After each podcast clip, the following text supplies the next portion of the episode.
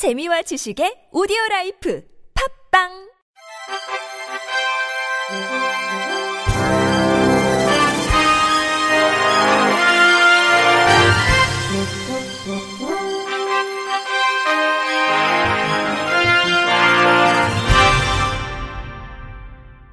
청취자 여러분 안녕하십니까? 11월 12일 화요일 KBS 뉴스입니다. 국회 보건복지위원회 민주평화당 김광수 의원은 지난 8일 국회의원회관 제9간담회실에서 장애인 방문 물리치료제도 도입을 통한 재활 의료 서비스 및 국민건강 증진 방안을 모색하는 토론회를 개최했습니다. 이 자리에서 김 의원은 사회를 함께 구성하고 살아가는 공동체의 보편적이고 차별 없는 복지 실현은 성숙한 사회로 나아가는 첫걸음이라며 특히 건강에 대한 국민들의 관심과 수요가 높아지면서 예방과 치료 중심의 의료 서비스뿐만 아니라 지속 가능한 사후 관리가 이루어질 수 있도록 하는 물리 치료와 재활 치료의 중요성이 증대되고 있다고 강조했습니다. 이어 김 의원은 그러나 신체 기능 장애 혹은 만성 근골격계 질환을 앓고 있는 중증 장애인들은 장애 특성상 혼자서 일상생활을 영위하기 어려운 측면이 존재하고 의료 서비스 이용마저도 많은 제한을 받고 있는 것이 현실이라며 실제 현행법상 물리치료는 의사의 지도 아래서만 가능해 내원이 불가능한 뇌졸중 환자나 중증 장애인 분들은 물리치료 및 재활치료의 사각지대에 놓여 있어 이에 대한 개선책 마련이 시급하다고 지적했습니다.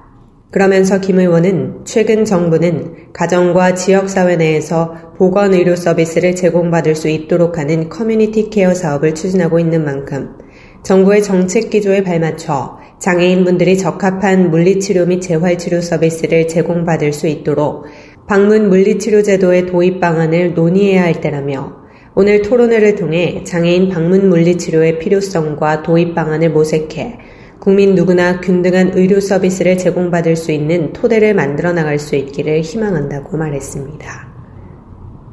서울 종로구 안곡동 풍문여고터에 내년 개관을 준비 중인 서울공예박물관이 국내 박물관으로서는 처음으로 시각장애인을 위한 전시 개발에 나섭니다.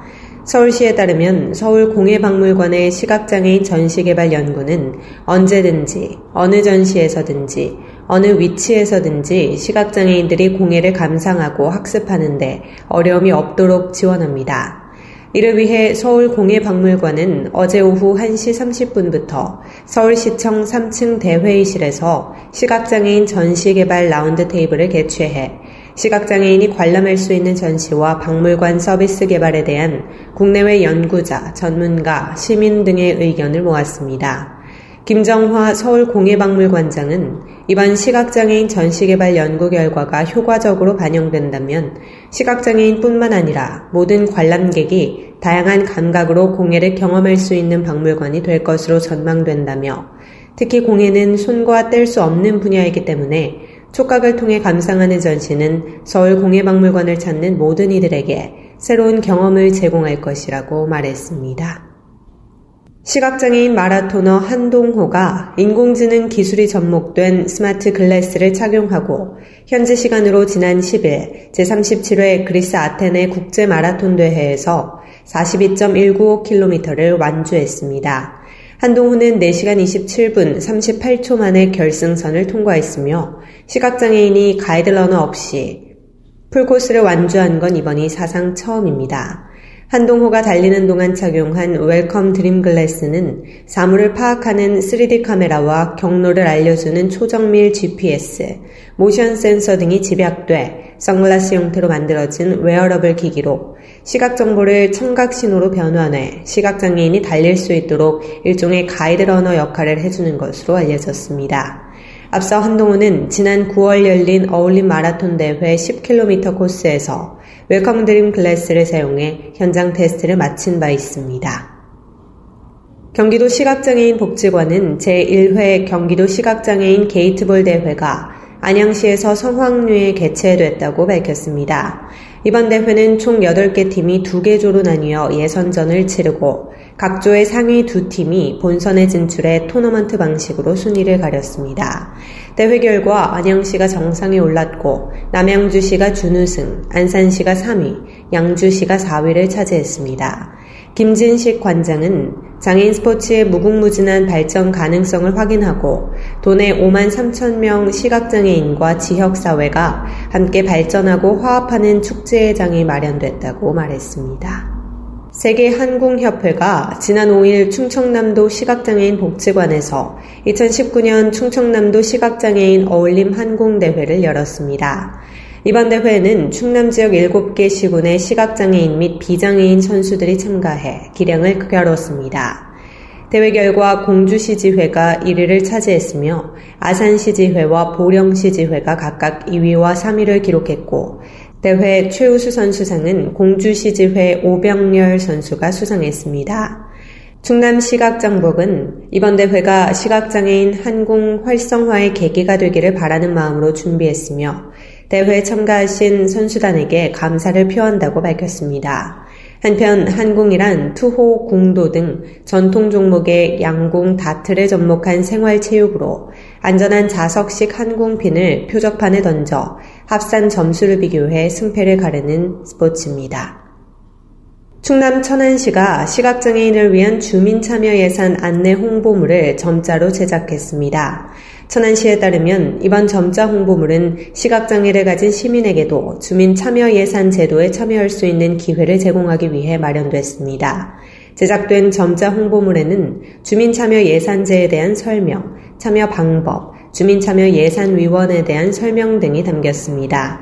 차명국 시예산법무과장은 주민 참여 예산제도 점자 홍보물을 통해 많은 시각장애인의 시정 참여를 높여 다양한 예산 정책이 발굴되길 바란다며 앞으로도 다양한 계층이 공감하고 함께할 수 있는 주민참여 예산제 운영에 힘을 쓰겠다고 말했습니다. 한편 이번 홍보물은 각 읍면동과 구청, 시청 민원실, 시각장애인 협회에 제공될 계획입니다. 경북 포항시는 장애인들이 생활 속에서 지진에 대비할 수 있도록 지진 방제 교육 점 자책을 배포한다고 밝혔습니다. 포항시는 장애인들이 지진 재난의 취약함을 이해하고 안전 분야에서도 소외됨이 없도록 하기 위해 생활 속 지진 안전 점자책을 제작하고 시각장애인들이 많이 이용하는 경북 점자도서관, 경북 시각장애인 복지관과 시청 및 남북구청 민원실에 50권을 배부할 방침입니다. 점자책에는 지진 발생 원인, 지진 해일, 규모와 진도, 지진 대피 요령, 비상 응급처치법, 가까운 5교회 대피소 찾기, 비상용품 구비, 지진 궁금증 Q&A 등 생활 속에서 지진을 대비하기 위해 꼭 필요한 내용이 알기 쉽도록 담겼습니다. 도명 포항시 방재정책과장은 지진이나 산불과 같은 대형 재난에서 특히 장애인들이 안전에 취약했다며 장애인들을 위한 안전교육 콘텐츠 제작과 맞춤형 방제교육 프로그램 개발을 통해 안전 분야에서도 소외됨이 없도록 적극 노력하겠다고 말했습니다. 끝으로 날씨입니다. 내일은 전국이 차차 흐려져 오후부터 밤 사이에 비가 내리는 곳이 있겠습니다. 예상 강수량은 서울과 경기도, 강원 영서, 충청도, 서해 5도 지역은 5에서 30mm, 강원 영동, 전라도 경상도, 제주도 울릉도 지역은 5mm 내외로 내리겠습니다. 중부지방을 중심으로 모레 아침에는 기온이 내일보다 4도에서 10도 정도 낮아 영하로 떨어지는 곳이 많겠습니다. 또한 강원 산지와 일부 중부 내륙 지역은 한파특보 가능성이 있겠습니다. 건강관리에 각별히 유의하시기 바랍니다. 내일 아침 최저 기온은 1도에서 11도, 낮 최고 기온은 12도에서 19도가 되겠습니다. 바다의 물결은 서해와 남해, 동해 앞바다에서 0.5에서 3m로 일겠습니다. 이상으로 11월 12일 화요일 KBRC 뉴스를 마칩니다. 지금까지 제작의 류창동, 진행의 조소혜였습니다. 고맙습니다. KBRC.